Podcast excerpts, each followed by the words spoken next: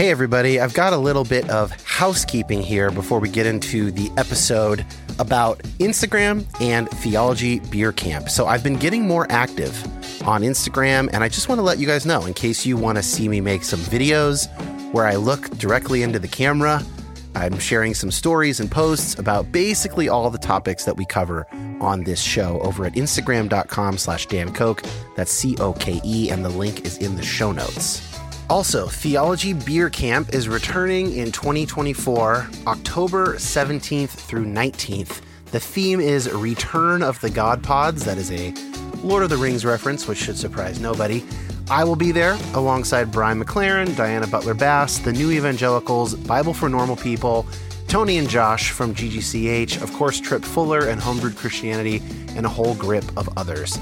And you can use the promo code Return of YHP, all one word, for $25 off your ticket. Prices go up starting June 1st. That link will be in the notes. I hope to see a bunch of you guys there in October. It was a serious highlight of last year for me.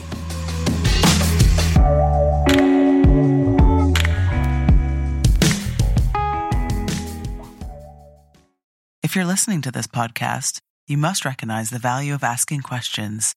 At Aramco, our questions help us engineer a better future. How can today's resources fuel our shared tomorrow? How can we deliver energy to a world that can't stop? How can we deliver one of the fuels of the future? How can we sow curiosity to harvest ingenuity? To learn more about how innovation drives us forward, visit aramco.com slash powered by how. Quick announcement before we start the show today. I will be at Theology Beer Camp October 13th through 15th in Chapel Hill, North Carolina, along with other podcasters, The Bible for Normal People, New Evangelicals, A People's Theology, Rethinking Faith, Crackers and Grape Juice, and more, as well as speakers Diana Butler Bass, Grace Ji Sun Kim, Adam Clark, Sarah Lane Ritchie, Brian McLaren, Aaron Simmons from the Kierkegaard episode, our own Myron Penner. Anyway, we're going to be at this very fun event. I'm going to be doing some live podcasting. We'll be having some game type activities. Uh, and you can come, you can get 50 bucks off your registration with the coupon code YHP. Head to theologybeer.camp to get some more information and register if you want to come hang out in person. Look forward to seeing you there. My name is Dan Koch. Like many of you, I've been on a complicated faith journey for a number of years now. And while I tend to find myself on the progressive side of Christianity, my goal is not to make liberal converts. I want this show to be a resource for Christians to my right and to my left, as well as former Christians and non religious folks. Anyone who finds themselves asking difficult questions about God, science, prayer, fate, suffering, evangelism, and more. So many of us have been given bad answers to those good questions, often by people with pure intentions. I want to say that you have permission to take both Christianity and the modern world very seriously. And I hope to facilitate that by introducing you to people seeking God across the Christian spectrum, engaging hard questions in a multitude of ways. Thanks for listening. Jay Medenwaldt, I have been waiting to talk with you about the Enneagram for two and a half months now since I saw you give a very research heavy presentation at the Christian Association for Psychological Studies. I was going through the catalog of, I don't know, 150 or some presentations total. And number one on the list to make sure I attended in real time was yours, which was called Does the Enneagram Live Up to Its Claims? Longtime listeners will understand why I wanted to talk about that. I am not shy about my Enneagram skepticism, but you've done actual legwork around this topic. And so I'm very excited to talk with you and not merely do my own kind of uh, biased, you know, whatever lay uh, analysis. So we're going to we have real data here today. So thanks for being here. Yeah, thanks for having me. I want to do a little bit of sort of introduction here. You have a master's in psychological sciences and you are about a year out from getting your PhD in social psychology at Baylor University. And for those who don't know, Baylor is a very good school for studying psych of religion. It's one of the top programs in America. Theologically, I think there's some distance. I think you're to my right, not all the way across the field, but there's some daylight you do a lot of apologetics work. You call yourself, in some forms, the psych apologist, and you became a Christian through apologetics work. We obviously share Enneagram worries, but that doesn't really sound like me, you know, in terms of theologically. So, and I, I know you've listened to at least a handful of You Have Permission episodes. Yeah, I would say I'm a bit more conservative than you on some things often I look for places where I, I can agree with people and just be very careful in how I do that and give people the benefit of the doubt. So it kind of makes me a little bit of a chameleon, uh, sometimes a little bit out of place. But um, yeah, you know, I think that the combo of theology and psychology, I really resonate with that, by the way. And I think that that combination does make us both a little bit of anomalies and sort of puts us in between. Generally speaking, someone who is strictly speaking theologically oriented or apologetics oriented or something like that, they are going to assume that people's stated reasons, the thing they got from the text, the whatever, that this is that's that's the real reason. That is I believe what I believe for the reasons I'm telling you that I believe them. It comes from my theological reasoning or my exegesis of this passage or you know my views about this tradition of whatever and then the the pure psychologist is going to be very skeptical of those answers is going to go well i actually think the real reason you believe whatever you believe is like you're surrounded by these people. They believe this also. You have plausibility structures or you live under a sacred canopy for a sociological perspective right? Or whatever. And then you and i are like well I think they're both at play. And disentangling those things is hard and it takes a bunch of work, but it's like the most interesting work there is, right? To untangle that particular mess of what are we unaware of and biased about and being influenced beyond our conscious awareness? What are we aware of? When when and how and why does our rational logical ability actually come into play, not merely to sort of be our lawyer and back us up to ourselves and others for what we already wanted and didn't know we wanted, right? Like untangling that mess, that is like, that's the good shit right there. Yeah, yeah, I love it. That's why I got into psychology is to understand kind of that process and the reasoning and the biases we have. And I, am often hesitant to use the word biases because you know the heuristics are kind of like mental shortcuts, and they save us so much time and energy and get us right. so many things that we can do that other species can't. Um, but sometimes they mislead us, and so we have to always be checking those things in our biases and making sure we're coming to the right conclusion. So that's kind of what I always do and even have one of the, the reference article on my website that I list over 100 different cognitive biases that affect us, and most of them are unconscious. We don't know that they're affecting us. So let's get into the Enneagram a little bit.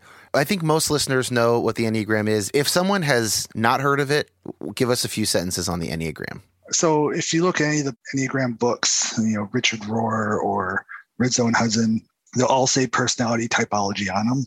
But when I call it a personality system, people are critical of me. So I, I just want to make that clear is, you know, it's, it is a personality type system and it does describe more about personality than say Myers-Briggs, but as a personality scientist, that's that's not really all we consider personality. So as a personality scientist, what we consider personality are all the things in the Enneagram. And so it really is it's just a, a more solidified or robust single system of personality that the Enneagram offers and, and a way to categorize people into different types. But There's different levels. Um, so there's the main types. I guess that's a big thing to mention. Everyone has a type, and there's only nine of them, and that that is the essence and core of who you are, and that is supposed to never change. And so you have your one type, but then you have a wing, which is kind of a subtype, but that can only be one of the neighboring types. So if you're type one, you can only have a nine or a two wing, um, and then there's triads, which are divides the circle into three, and that is kind of essentially like a thinking style and a way you process information or come to decisions. And then there's relationships between all these types as far as your growth and stress directions. So it's this pretty complex system, which is great to me if it's accurate, but it, it does, it makes a lot of very easily testable claims. Right. And that's one of the things that people often say use it it's, it's a spiritual tool for spiritual development. And it's not scientific. Yeah, there's a little bit of cake and eat it too going on. I get a lot of pushback because I have a lot of genuine personal friends who really like the Enneagram, people that I like and respect, uh, people whose minds I respect, right? But they do speak out of both sides of their mouth when it comes to the Enneagram. They will say, ah, well, you're a number X and or I'm a number X and when I'm stressed I go to this number, when I'm growing I go to this number. I have this wing. Inherent in that is the idea, yeah, like you said, wings can only be the number on either side, right? So you have two options. And then when I go, okay, and I ask more questions about like how do we know this is true? It's like, well, it's not science. It's like a spiritual tool. And it's like, well, okay, but you did just make a bunch of empirical claims or at least you you described your experience based on empirical claims that the model makes that are testable right? And so you kind of you can't be consistent and say both. This will tell you what your personality is like and how you will move in the world in a reliable way, such that if you are this number, you can expect these things. You can't say that. And well, it's not science. You can't test it. It's a spiritual tool. There's an aspect too that there are criticisms of it um, theologically, uh, concerns at least more from you know evangelical Christians or conservatives about some of its origins and roots and um, mysticism around that. And there's some things in there. Claudio Naranjo, one of the developers of it, admitted that him and um, Oscar Ichazo made it up and says, okay, well, that doesn't mean it's false. Okay.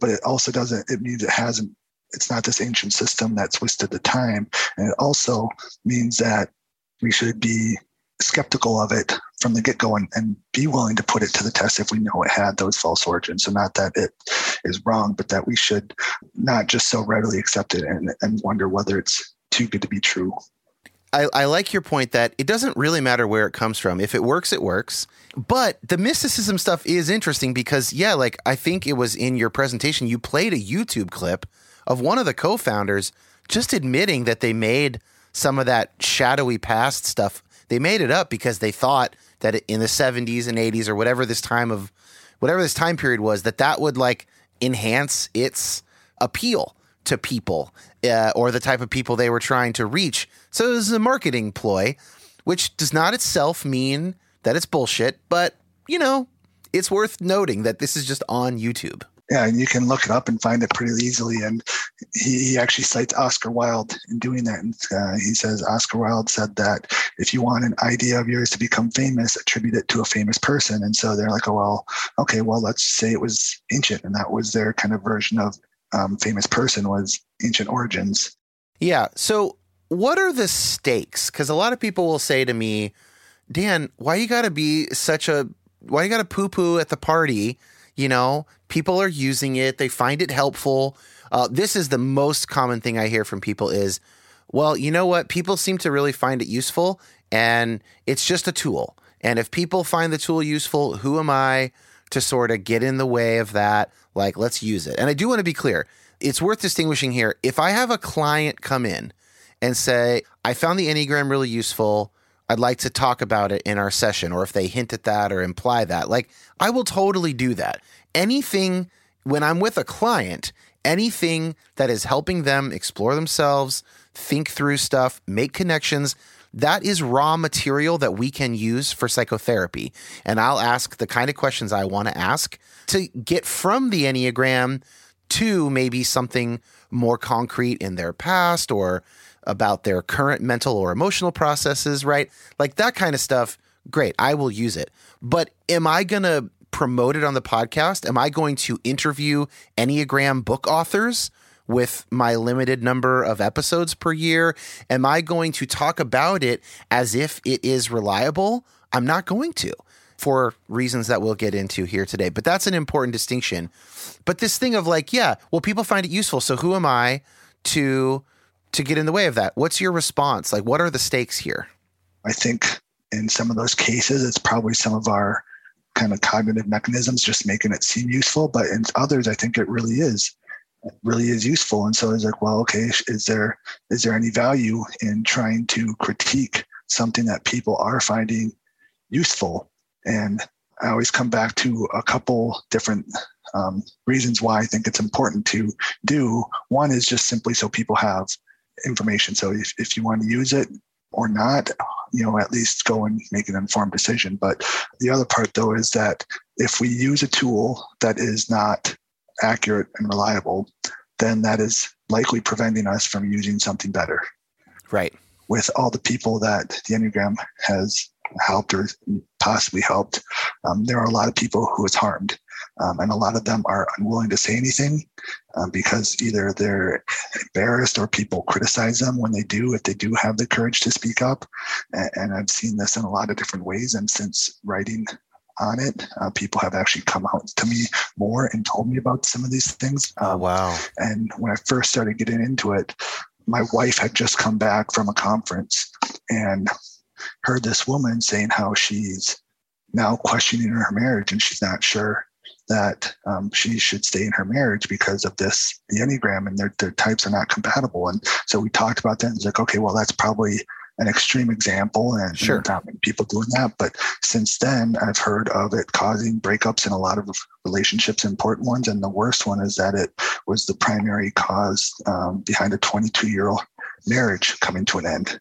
Um, and that was uh, in a Christianity Today article. I interviewed someone for that one uh, that uh, my advisor and I wrote about the Enneagram. And so, yeah, you know, it's like if the option is Enneagram or nothing, yeah, I might go Enneagram. Like, if the choice is, are you going to use a flawed personality system to think about yourself more deeply, think about your relationship with your partner more deeply, spend 90 minutes on a Tuesday evening together thinking through the specifics of your relationship instead of watching television? Okay, you know, like if you like if you compare it to nothing, then most of the time people will think, well that was better that we did that than that we did nothing. One of the people who I asked him about the the big 5 is sometimes called the NEO uh, or the five factor model. Uh, the big five is by far the dominant theory of personality among scientists. Uh, the hexaco is basically the big five with an extra dimension. What these ones do is they, they score people on dimensions and give you a score on a continuum. They don't put you into a category of a type. Right. And so when I when I asked my friend about this, he's like, well, I've never heard of it. Uh, and so, okay, well, you're not a scientist. That's not surprising, even though it's still fairly popular. But it's hard when you have something that is more scientifically validated. Part of the reason why we can make good predictions with, say, the Big Five model is because it doesn't arbitrarily categorize people. And so if I took the um, you know Big Five factor of extroversion, so you're you're high on extroversion or low, which we often call introvert. Now, if I score you, and I can score everyone on that on a on a scale from you know first percentile to 99th percentile. I can predict based on your scores on that. And so let's say I have someone on the 50th percentile, I can make predictions based on how they'll score on that. Now, if I just categorize you as high or low, I'm losing a lot of data in that. Right. And that's what the problem you get with the Enneagram uh, and even something like the Myers Briggs is that they're they're categorizing people. And so basically if you're in the middle, which is actually where most people are, is somewhere in the middle on all the factors, uh, you know, it's not going to be as accurate for you. The point is good about like, oh, you're this number, you're one of these types. That is so much less granular than saying, like, if I look at my big five score, it's like, okay, I'm like a 75, 75th percentile extroversion. So that tells me I'm not like a 100, right? I'm not like in or out. I'm like pretty high. So most extroverted activities are going to appeal to me, and a few aren't because I'm 75th percentile, or most of the time, but not all the time. people could be very low on openness to experience, but they don't have to be the first percentile. They might be the 40th percentile.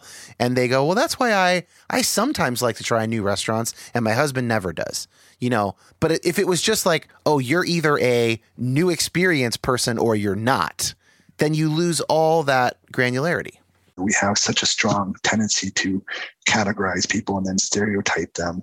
And often it doesn't lead to problems, but we've seen recently with everything on uh, race and gender, like it, it does become a problem even when it's something small. And I think the Enneagram is kind of now a, a socially acceptable way to stereotype people. And that seems all right because it's it's a small thing. But then when we hear people not getting hired for a job because they weren't the right Enneagram type number, even though the Enneagram has no predictive validity for job performance, now it starts to get concerning. Um, or people, you know, being kind of left out of groups that is problematic to me, and I think is something that uh, will if the Enneagram does continue to grow and become more popular and more widely used, I think we're going to see more and more of that happening.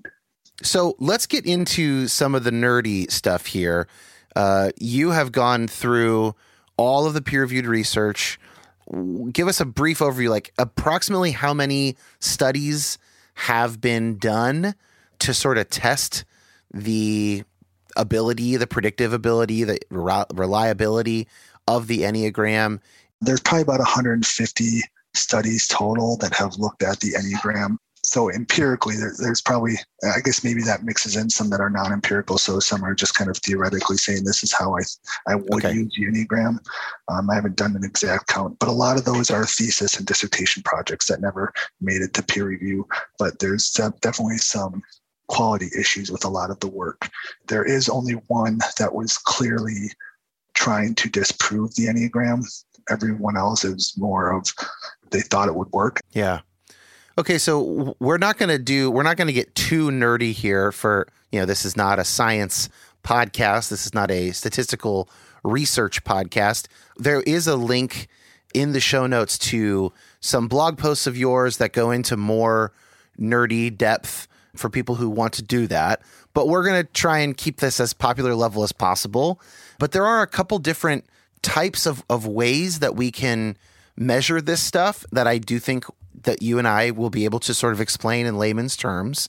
So let's talk a little bit about you, you briefly mentioned these, but the types of things that we're going to be looking at that have been tested in these studies. So there's types, which is your number. There's wings, which is the uh, modifier of your number, which could be one number above or one number below. There are triads, which you mentioned. These are like there are three of these triads. Three numbers are sort of connected to each other, and they're supposed to represent like a, a more broad category of like the way you tend to see the world or whatever. There are type correlations. Uh, what what are type correlations? Yeah, so that that's something I've kind of proposed on my own separately based on Enneagram theory is that if two types are supposed to have certain relationships. And so a four can be a wing of a five. So a five can have a four wing or a six wing. And so there should be a higher correlation yep. among fours and fives and fives and six than there are between, say, fives and ones who aren't right. connected in any way. Makes sense. Okay. And then there is the growth or stress thing that we've talked about, which is like in some of the some versions of the Enneagram, like, well, if you're seven, when you're growing, when you're doing well, you start acting like a four, or I don't remember the number. And mm-hmm. when you're not doing well, you start acting like a one and being perfectionist or whatever. So obviously, I haven't done a whole lot of reading on my supposed, my purported type, which is usually comes out of seven, but I've gotten an eight, I've gotten a three as well, which I think we're going to get into that as well. The the sort of um, inter-rater reliability. But okay, so those are and then in growth, in stress. So those are the types of things that we're looking at. So one of these is called internal reliability. What is internal reliability and and what do we find? Yeah, so this is this is probably the first and go-to test for any psychological construct. So any new thing, if we're measuring IQ, we're measuring humility, we're measuring kindness, whatever it is, marital satisfaction, we're going to look at the scale that we're using. It, does it have internal reliability? And that's basically, let's say we have 10 questions to measure type 1 in this case. Are those 10 questions reasonably highly correlated. So we, we wouldn't expect them to be perfectly correlated because each question is kind of getting at something a little bit different for the type ones, but we would expect reasonably high correlations. And so we kind of have um, certain scores that we look to that we say, okay, this is shows that this is reliable and consistent if it's above this number and that usually that number is 0.7 but if it's below that you say well it's probably not very consistent and so people you know aren't going to score in the same range on these questions over and over again Right. So, just for instance, there are some a number called Cronbach's alpha, which uh, shows sort of how consistent these items are with each other. And uh, usually, you want that to be at least above a 0.7. 0.9 is fantastic. 0.8 is quite good. Just for reference, the my 27 item spiritual abuse scale, because I have it in front of me, 0.95 for the whole thing and each of the six subscales, so those would be roughly like the nine types or whatever, those are from 0.84 to 0.91. So this is and I had a big study and there's you know there's some sort of nerdy reasons why those would be good, but basically like yeah, these items hang together pretty well, the ones that made it into these things. And what you found was the numbers ranged a couple did get up to 0.84 for some, but all the way down to 0.37, which is like very, very low. And basically, this is not valid at all. Uh, it's not internally reliable. It's not actually measuring the same thing that it says it's measuring. Yeah, and and that's the thing. So if you get so say you have the uh, question for type fives, these questions for type five should all be reasonably highly correlated. If they're not, it means they're measuring more than one thing. Right. Um, and, and specifically even more than one thing that's not correlated. So if I if I measure two things, but those two things are correlated, that will still hang together pretty high. Those values will be high. But uh, if I'm getting really low numbers, that means I'm I'm measuring things that really don't have any correlation with each other at all, very little. Yeah. So let's talk a little bit about wings and type correlations because those are basically the same mathematical situation, right? Like you, if I'm a seven, then my wing is only a six or an eight. And you said, look, since that, if that's the case, we should find that sixes and sevens would be more correlated than sixes and twos. What can you tell us about what the data says around wings and these type correlations?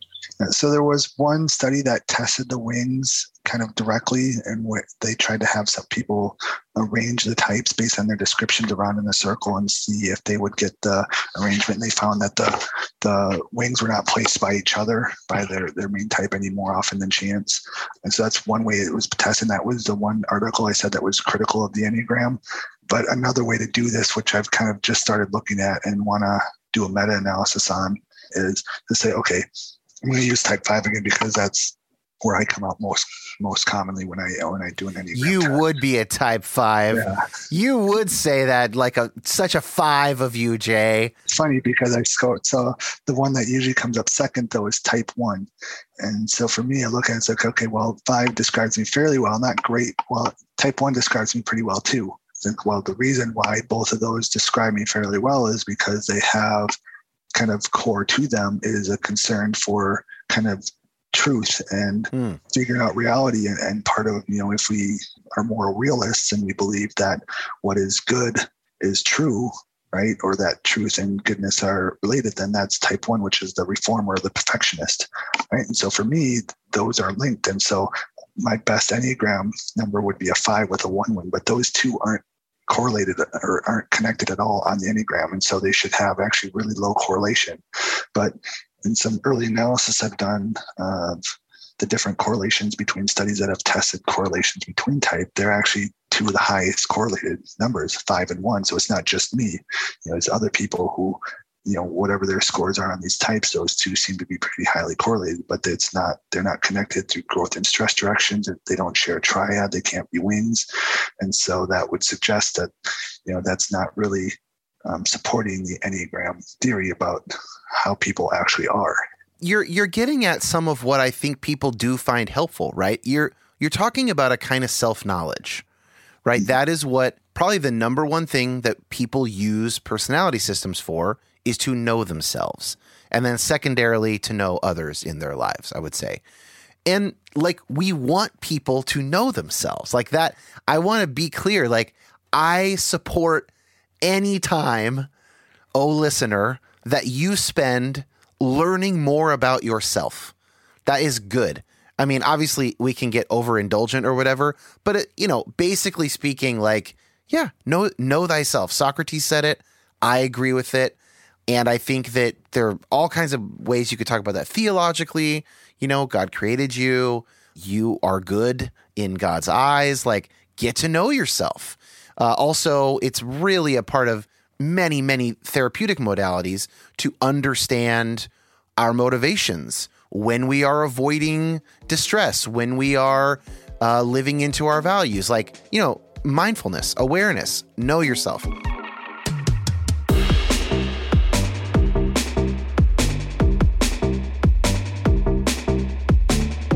On our most recent patron exclusive episode, I talked to two Gen Zers, some Zoomers, and I asked them about Christianity, about deconstruction, about what they and their friends are thinking and talking about when it comes to faith, to church, uh, things like LGBTQ issues and science.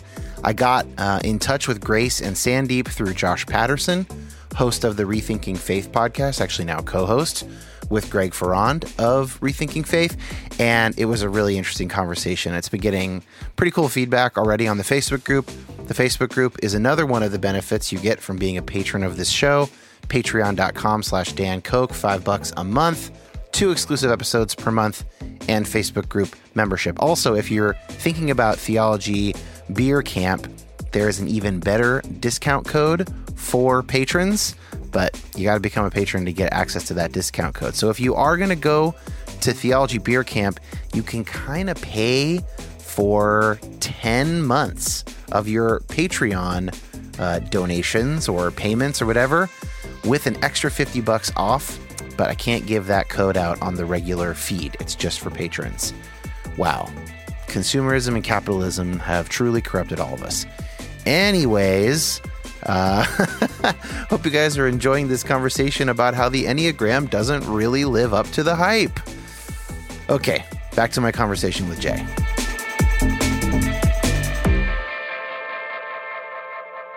If this tool is essentially not much better than chance, or, you know, a couple psychologists who understand people pretty well but are limited by their own biases can come up with something that seems reasonably kind of true, you know? Like, okay, but we can do better than that. And we do have better tools, right? And, that's uh, interesting you bring up is that people it's using better tools or psychologists coming up with different things. So one of the things with the Enneagram is part of what it's telling people and information it's giving is that it's giving them things they're not aware of or don't know. And so, well, if you don't know, then how do you know the Enneagram's accurate? But there was actually a study in the 50s where uh, a psychologist gave people personality tests, and then he gave some of them real personality feedback and some of them broad general feedback. So they're called Barnum statements after P.T. Barnum. Um, so it's just broad general statements that apply to basically everyone. So it's not that it's wrong, right? But it's just like, okay, this describes all people. It's not specific okay. to you. It's right. not novel, right? Yeah. And so um, slightly higher percentage of people said that the Barnum statements, so these general statements, they said that was their personalized personality feedback and the other one was not because they knew it was one or the other and they had to choose and i think it's just it's more of a matter of it's not that the personality test was inaccurate the actual one, but it's it, it wasn't giving the people the stuff that they were interested in, where this other one kind of was, or it was more talking about things that people don't talk about as much. So it's you know kind of like statements like you know, I'm normally an outgoing person, but sometimes I'm shy and reserved. So some of these kind of double-barreled statements, yes. like, oh, well, I'm like that, and I, I, but we don't stop to think that other people have these same kind of internal struggles and things going on within them, and so they think it's personalized to them when it's really not. Well, that's a good like, good example of I'm normally outgoing, but sometimes I'm shy and reserved. Just plotting people on, you know, a bell curve I'm guessing that that statement is true because I, I, know that I know that extroversion is more common than introversion in the human population. So, in order for that statement to be false, you would have to be what? 90th percentile extrovert, probably to go, no, I really never need, I'm really never shy. That's maybe 10% of people. And to say, no, I'm not mostly outgoing, maybe that's 20% of people on the introvert. You know, I'm, these are approximate, but like, so then let's just say 70% of people would identify with that statement. So that is not that's saying, "Hey, congratulations! Here, I've just described you. Uh, if everyone's special, no one's special. Like you're you're part of seventy percent of humanity, or whatever." But it f- sounds, "Hey, you just how did you know I'm like that?" Yeah, and, and, I would say percentages are even higher than that because with a lot of those things, they're they're they're called double-barreled statements in a lot of the Barnum effect literature, uh, and one from the actually the original paper that looked at this is from Forer in 1949, and and so one of them is I am disciplined and self-controlled outside, but tend to be worrisome and insecure on the inside.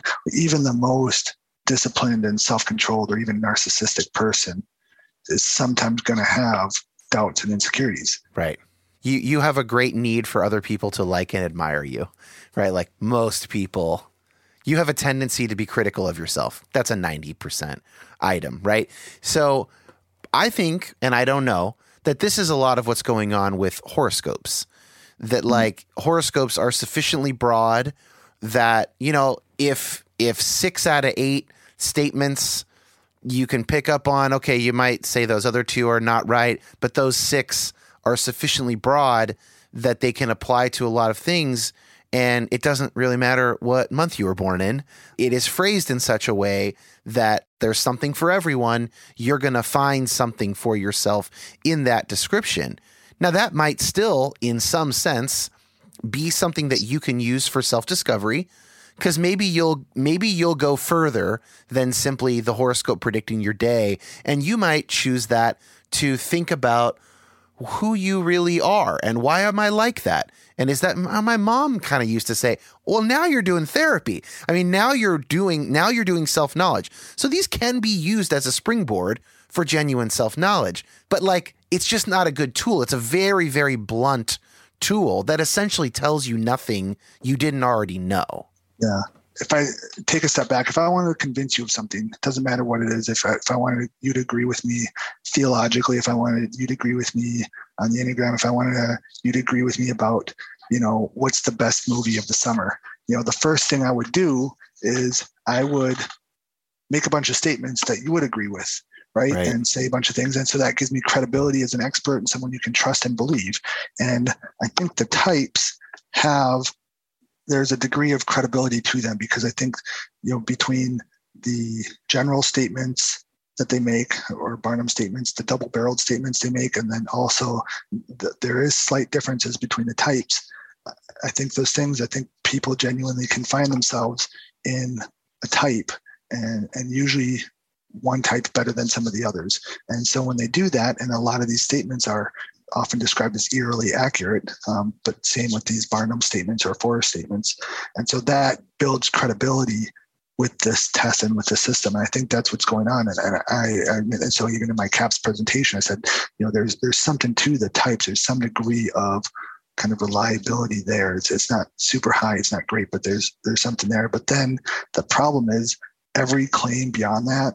And so that's where you get, here's how you grow to become healthy. Here's what you do when you're stressed or what you right. should avoid. Therefore, you know, here's your subtype or your wing. Here's how you think and process things. I think all of those claims after that, I think those are probably no more accurate than chance. And so if it works for some people, I, I believe it, but a lot of people it's not going to work for. But now people are taking advice for something that's not them, that doesn't describe them, isn't going to help them, but they're taking this advice because they were accurately described in this by this type in this kind of eerily accurate way. Yeah, and you know, it makes me think of because astrology is is having its I don't know some kind of a renaissance among mm-hmm. at least lefty left leaning folks, and a number of my friends are in that contingent. The best push, like I tend to be pretty relentlessly critical of astrology but and I try and be clear that the thing I'm most critical of is the day of the year in which you were born element of it.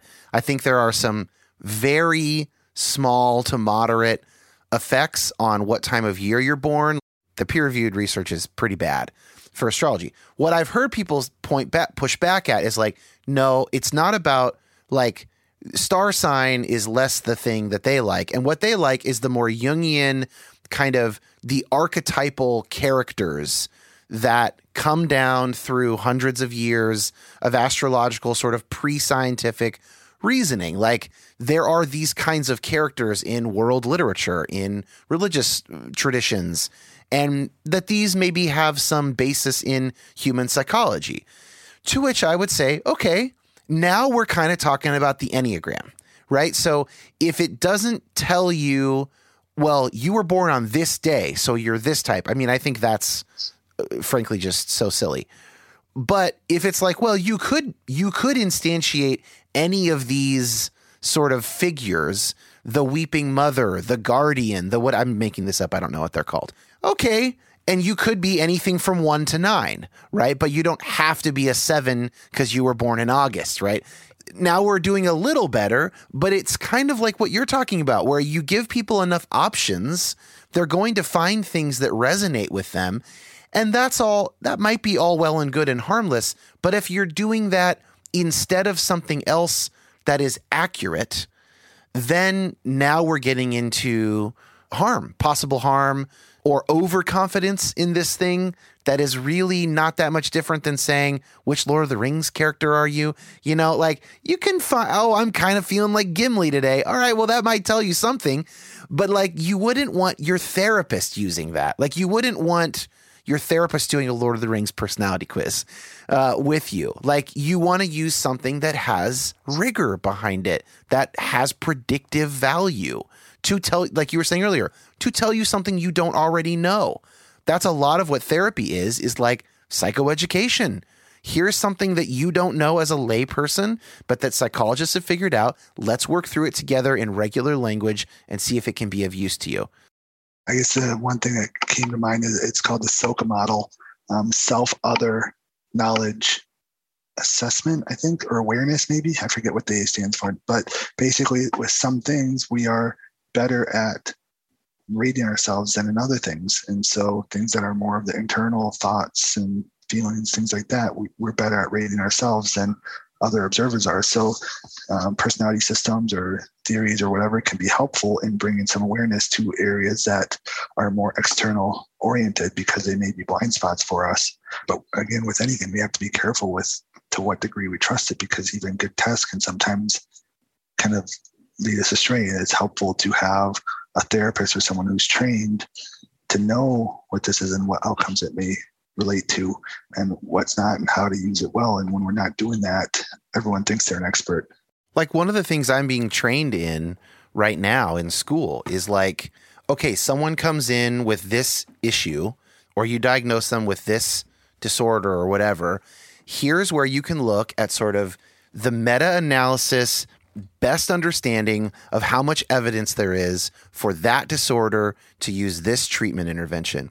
But if I put the Enneagram up against some of these evidence based interventions, it's going to do so poorly.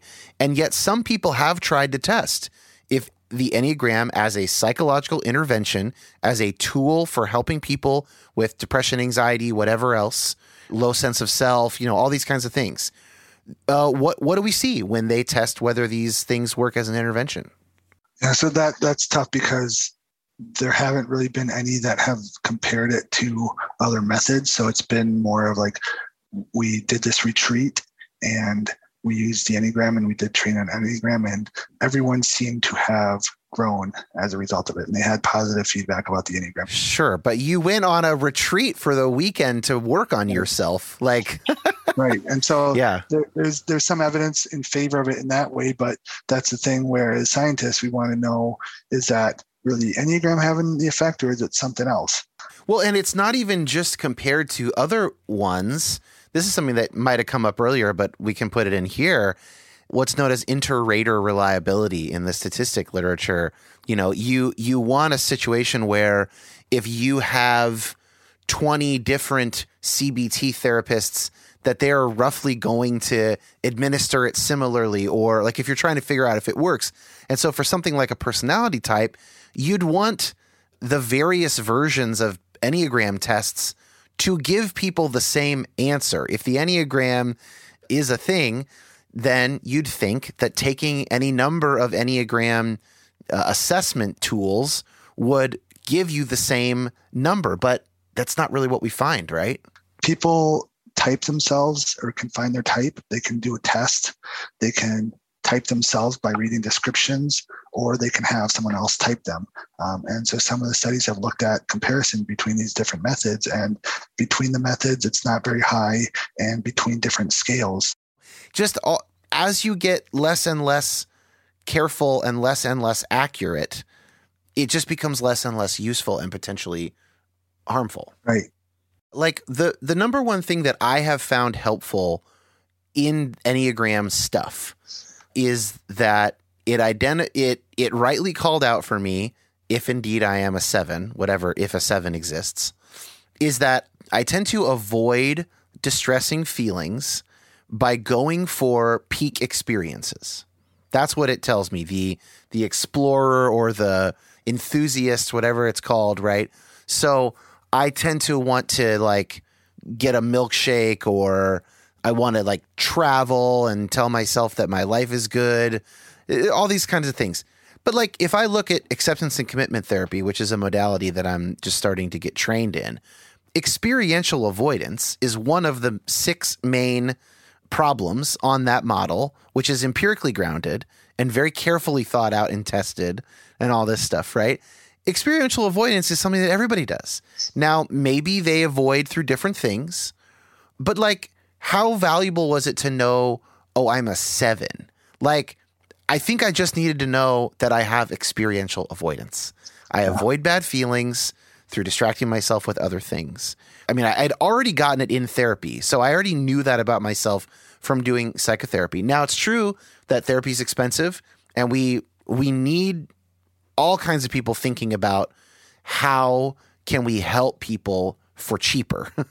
like that's a real that's an ongoing thing and i wish that i thought the enneagram was a good way to do that i don't think it is but i'm looking for things that might be because it's just prohibitively expensive for a lot of the population and it'll probably always be that way yeah you know traditional psychotherapy so you know there like even the thing that was helpful for me i got it in therapy i would have got it in ACT if i had known about that at that time and it's not like it's only sevens that do that like a lot of people do that. Yeah. I think that, that one of the draws of the Enneagram is that it takes a bunch of things and kind of puts them into a single package together where you can't really get anything like that in a single place from any other source. So there really is like a marketing elegance to, all right, it's these nine types. You can find yourself. It's a one stop shop kind of a thing. What role do you think that plays in its popularity? I mean, I think that's probably a huge part of it. People want scarcity, right? So if I'm selling something to you and it's rare, right, that's going to want people to want it more. But on the other hand, if I'm selling something to you and I say, hey, everyone's doing this, that's going to make you want it too. And so the Enneagram has kind of this built in it. It gives you a little bit of both. It's like, hey, everyone's doing this, everyone fits on this all people are doing it but now here's your unique kind of type right and and that gives you that kind of i'm part of this group but then there's that specificity and then there's all there's that depth that you can keep going down into it which makes you people feel i think more and more of an expert or more knowledge or they're getting more rare scarce information as they go down that rabbit hole yeah, and at the risk of repeating myself, but just while we're talking about why people find it useful, I think it is also like it's an excuse or a reason to spend a bunch of time being intentional about learning about yourself. You know, if we could separate out, like, I'd love to see, you know, double blind type studies or with control groups or whatever, where some people spend three hours investigating themselves through the Enneagram. Other people spend three hours through a program based on the Big Five. Other people spend three hours with like their local pastor, and you know it's just like a marriage class or a per, you know understanding yourself in light of God's uh, love class. You know, I bet you you'll find differences, But if you have it compared to people who did nothing for three hours, you're going to like the most difference will be between all three of those groups and the people who did nothing. And then I would think the big five people, there'd be a certain kind of self knowledge, you know, depending on what we're measuring, right? But everybody would say that was a good use of my time. Everybody would say that helped me understand myself, my primary relationships better, right? Like, so in that sense, it's just, it's good. People are doing something intentional that is working on themselves. They're being, they're thinking a little harder than they normally do about these things. And so they find it useful, right?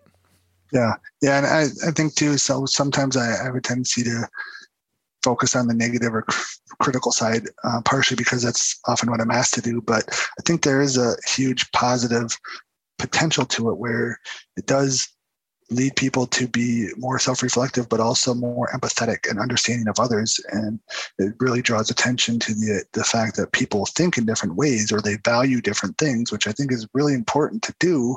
And the enneagram at least does that in theory. I'm, I'm not sure how well it does it in practice but in theory it does that really well. And it does kind of allow justification or reason why people can do some sort of self exploration because sometimes they're either they have they're from a church or a background where people have been critical of that or they just never thought about it or you know it didn't seem fun but now the enneagram has made it interesting to them. Yeah. so there's lots of potential benefits for it there. And I, I, love the idea of what the enneagram is supposed to do or, or what people use it for. I just i can't get over that part about where it, it does real actual harm to people and mm-hmm.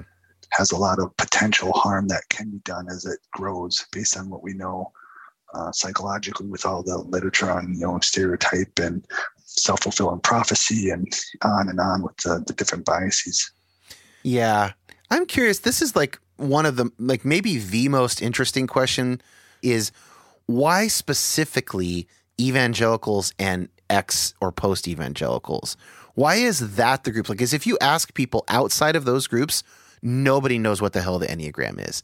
I'm curious what you think about that, and if you have other opinions about why it's so big in particularly these subcultures. Yeah, so I, I think there's probably a lot going on there. I think part of it has to do with the development of it. So it was kind of brought to the U.S. by so Naranjo taught Bob Ochs who was a Catholic Jesuit priest, and he brought it and taught some other Jesuits, um, one of which was Richard Rohr. And so he had a big influence. Another person that he taught who um, he ended up suing and losing was Helen Palmer, and, and is kind of a new age, kind of spiritual type person.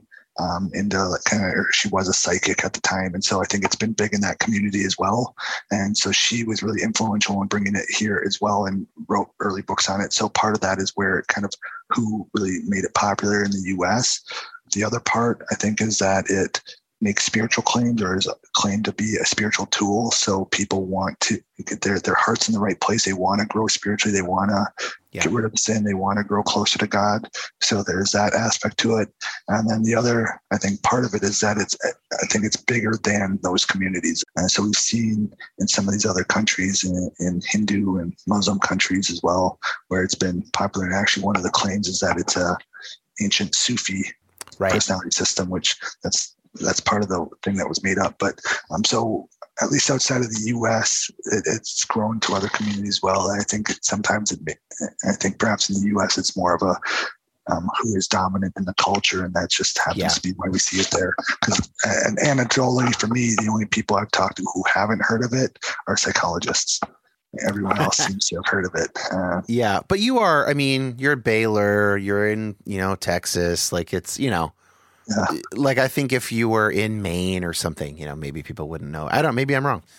Here's another one I'll throw at you. I don't know. This one's a little less comfortable, but I think worth considering.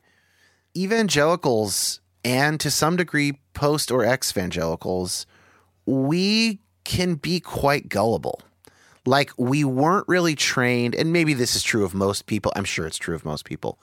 But as a subculture, we weren't trained to sort of skeptically evaluate people coming through with ideas that already gelled well with our other ideas. I'm thinking of all the visiting preachers and end times people and purity culture people and this whole circuit of like, you know, uh, traveling teachers and and authors and stuff within evangelical subculture. It's like once you get a pass, then pretty much we don't really criticize you and we don't think that critically about what you're teaching. And that's why you get these massive movements of things like purity culture or left behind and the, the, the end times stuff that are like everywhere and everybody agrees on them and they end up being totally false. And we look back and go, why the hell did everybody agree on that?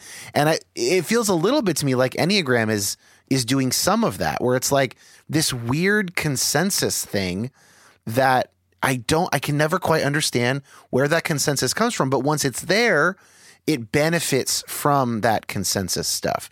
Any thoughts on that? So when we do research, religious research, and part of my thing is actually what my dissertation will be on is kind of uh, critical thinking and religiosity and emotions and kind of the blend of those. But often what we find, at least in the US, is atheists tend to be a little more analytical thinkers and a little higher IQ in the US and other Western countries. Um, but then you have kind of the spiritual but not religious group or the nones actually tend to be a little lower on those than Christians. Again, this is population level and there's small effects. And so it's hard to draw conclusions from a single person. But I think there's an aspect of kind of that what you're going on is people they're afraid of being gullible and because they were gullible in the past and so they gravitate to something it also has to do and i don't know if it's just the, the progressive side that you seem to be talking about but then when it's, it's hard to convince someone that their personal experience is wrong and so hmm. they said well it worked for me or it described me so well it's hard to convince them to follow the evidence um, and that there there might be other explanations, or that maybe they're right, yeah. but it doesn't apply to everyone. So I think you see this with like the vaccine autism stuff, people say, well, my kid got a shot and then they got autism right after and say 100% believe you, but it may not have been the shot. Like it may have been just the timing coincidentally. And if you have tens of millions of people getting their shot, that's going to happen with some of them. And unfortunately, right. maybe your kid was one of those ones, even though they're not connected. So I think there's a lot of that going on. And it's probably a larger thing within US culture where we're just not always trained to think critically or think, I guess, think of alternate explanations and, and value that. And there's actually some scientific literature on, and research on um, counterintuitive thinking, or even um, actually some that I'm relying on for my dissertation. It's actually a line of research on pseudo profound bullshit. Which pseudo profound bullshit. Yeah, it's just some really interesting articles on that and who yeah. who is more willing to accept pseudo profound bullshit statements. Uh, and so that's kind of fun to read and, and look at. Um, and unfortunately, some of that research can be a, a bit condescending towards people. Sure. Um, at least as groups. Because again, even with a lot of the Barnum effect stuff, it's often phrased in terms of gullibility, but it, it's it's not really that people are gullible, so to speak but the Barnum statements really do describe people. So when someone right. says, yes, this is me, and it does describe them, that doesn't make them gullible. It's just that it's that small little error of saying this is me and not everyone else. Well, in that sense, it's the marketing, it's the packaging right. of the, like the people who put it together were canny in their statement writing, right? So it's like the, the horoscope writer, like the horoscope writer at the newspaper or whatever whatever it is that they genuinely think about the predictive value of the stars, they are certainly trained to write those things in such a way that the the statements can be maximally applicable to as many people as possible. Right? So that is a it's a it's in the medium. It's in the it's in the way these things are phrased. Yeah, for sure. People yeah. are good Which at is, their jobs. Yeah, they're good at their jobs. It, that doesn't mean that you're an idiot for for being taken in by it. Like they are professionals and they are good at it. And so you will find it plausible because you are a person with a human brain. So there you go. When people are skeptical of things all the time, sometimes it has uh, negative effects on on their relationships or yeah. even their, their, thought processes. So it's not always good to question everything, and that's that's who I am. I think that's kind of I, am hesitant to use the word called to do, but that it's just kind of fits with my personality and my what I enjoy. But I'm skeptical and critical of everything, and you know I, I don't always vocalize that towards people because I know it, it does put a strain on relationships, even with the Enneagram stuff. Like I'm, I do not bring it up unless someone asks me about it. The article, by the way, is called "Happy Believers and Sad Sad Skeptics: mm. The Affective Influences on Gullibility." Um, so there there is that aspect of it. Uh, a lot. It can be hard to be skeptical or, or, to think critically about everything. And most people don't want to do that uh, unless they have really good reason to do so. I mean, the Enneagram seems right off the bat to work for them or work for someone they know and trust. And so they, they have no reason to, to doubt it. Yeah. I certainly resonate with that happy believers, sad skeptics thing. I am aware that my sort of intellectual humility commitment, my careful thinking, my skepticism, which I think uh, contributes to being able to be a good researcher and a good interviewer, you know, it does have personal effects. It, it does reduce, I believe, my overall happiness. It now, because I have this platform and the research is like I'm contributing to science in some way, like I get meaning from that. I, I'm in some sense maybe sacrificing some happiness for some meaning. And that might be a good trade off. But just the skept. Yeah, I mean that that's real. Like that's. I'm gonna just make a mental note that I need to look into that some more. Um, I have one more question for you before we end up here, which is just, you know, maybe these. I know you're working on this, and other people are probably working on replacements for the Enneagram in people's lives. But is there anything that exists now that someone who's like, okay, I'm pretty convinced by Jay and Dan. I think I I do want to know myself, but I'd like to know myself with a better tool you know, where do you point people to in terms of like what's a what's an improvement? Yeah, so there's uh, a few different tools that you could use for a few different things. I would say probably the, the first place to look at, and the hard part is that you have to do a little searching around because it, you're not going to find it all in one place. But probably one of the, the most predictive things we have in psychology for relationships and interacting with other people is the attachment literature. So doing a little bit of digging on your attachment style, what your um, you can find surveys and things of that online, what your attachment style is, and a lot of that comes back to your parents and uh, how you attach to your parents as a child. Uh, but that translates pretty well to how we connect and attach with partners and friends and um, other people in our lives, and that that can be really powerful for helping us understand how we interact with other people. But it's going to take a little bit of work to read and research on that, or to say, okay, here's what this this book or this article says. Now let me think about what that means in my life, or how that affects this relationship versus this relationship versus this relationship, because it's going to be different. I did find like so. I found a psychology today attachment style quiz. That's probably fairly accurate, yeah. and they actually have a page of all kinds of tests. So, personality, career health, IQ, relationships. You know, they have depression inventories, mental health assessments. A lot of these are free. Uh, so I'm going to put a link to just those uh, other tests in the in the show notes, um, as well as a link to that attachment style quiz. But that's a good example.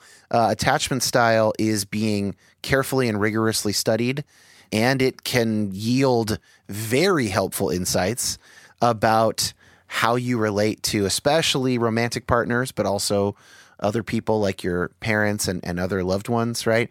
So that's good. And then Big Five, too. So there'll be Big Five personality tests here on that Psychology Today. The Big Co seems to have a little more predictive validity because it's got that extra category, which you know, maybe just a kind of combination of some of the other factors, but seems to go a little above and beyond that. It also has a little more of the emotion aspects to it to the hexaco, so that might be a little bit better. But again, with that, it'll be okay. Here's my results. So this thing says that I am low in conscientiousness. What does that mean? And processing through that, understanding what conscientiousness is and what it means to be low on that, or even sub facets of conscientiousness, because each of the big five or um, the six of the hexaco is broken down depending on the scale used between three and six smaller traits. And and those can have different effects. Well i found a free test that looks pretty good. It's in english and spanish for the hexaco.